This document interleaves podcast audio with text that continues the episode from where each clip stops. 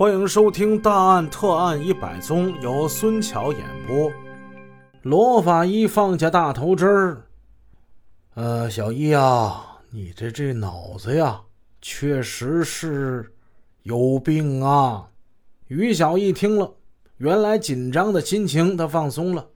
检查之前，有内线人告诉他，要给他做检查。这老法医很有两下子，经他手不知道破了多少案子。为人也很不开面。于小艺听见别人跟他说这话，越想越害怕，越想越忐忑。可是现在看，自己多虑了。这个老家伙也不过如此嘛。罗法医笑着继续说：“小易同志啊，呃，你知道为什么你这脚往里翻吗？那还不知道，那就那家伙给打的呗。哎，光这么说不行啊，你得……”讲出个道理来，罗法医启发着他，摸了摸于小艺的右腿，你知道吗？你这半边的神经啊麻痹了，这脚叫他给拽过来了，这样时间长了可不好啊，会越来越厉害的。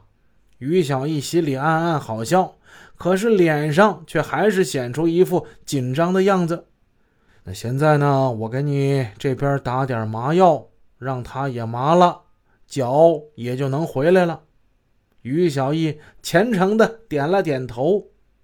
罗法医用棉球沾了点麻药，让于小艺咬了一下，看看他是否有过敏。过了一会儿，于小艺说：“哎，我这嘴嘴木了。”罗法医点了点头，然后向何秀玉示意。何秀玉拿起了针管，灌了点普鲁卡因，注射于于小艺的右膝外侧皮下。罗法医说：“啊，这样啊，也许你的脚能好。也许过了一段时间，药劲儿过去，你这脚啊又给拽过去了。”打完了针，罗法医把大头针交给于小艺，让他一会儿自己在右脚上扎一扎，检查一下药的作用。然后他也跟着坐下了，看着于小艺那只脚，观察着，等待着。何秀玉、丁彦航，还有医生、护士等人也都在眼盯盯的看着于小艺那只脚，他们关注的神情好像在期待那只脚会出现什么奇迹似的。没过多少功夫，罗法医预言的事情果然就发生了。于小艺的右脚真的给拽过来了，恢复了正常。哎呀，他真的有病啊！一个年轻的护士叹息着。于小艺显得很得意。罗法医回头看了那护士一眼，嘴角掠过一丝别有意味的微笑。是啊，这真是奇迹！一针注射在皮下的普鲁卡因。竟然把因为脑外伤而造成的严重内翻的脚给矫正过来了啊！闻所未闻，见所未见。正所谓麒麟皮下马脚长，于小艺中计了。他的脑病、脚病，通通都是伪装的。嘿，你骗我呢，我也就骗你。在这例活体伤害检查中，罗法医成功的运用了智谋。以其人之道还治其人之身，他让于小艺下了床，站立着，然后对他再次举起了相机。咔嚓，一个清晰的全身像印在了底板之上。罗法医拍下的不是一张普通的照片，而是于小艺伪装外伤后遗症的铁证。活体检查后，罗法医没有任何的犹豫，与何秀玉共同签发了鉴定书，以充分的根据认定于小艺他是诈病。下午，罗法医把鉴定书交给了侯局长。侯局长看后高兴地说：“好啊，好啊，这个刺猬终于让您给解决了。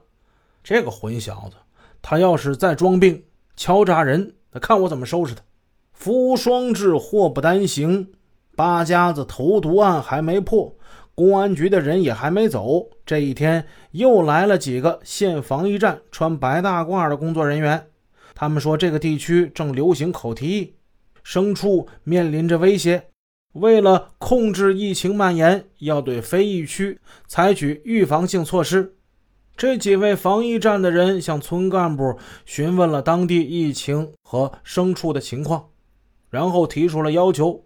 鉴于某些人经常与牲畜进行接触，从预防的角度考虑，有必要对家中有牲畜的人进行一次个人卫生检查，并对他们所穿的衣服进行一次消毒。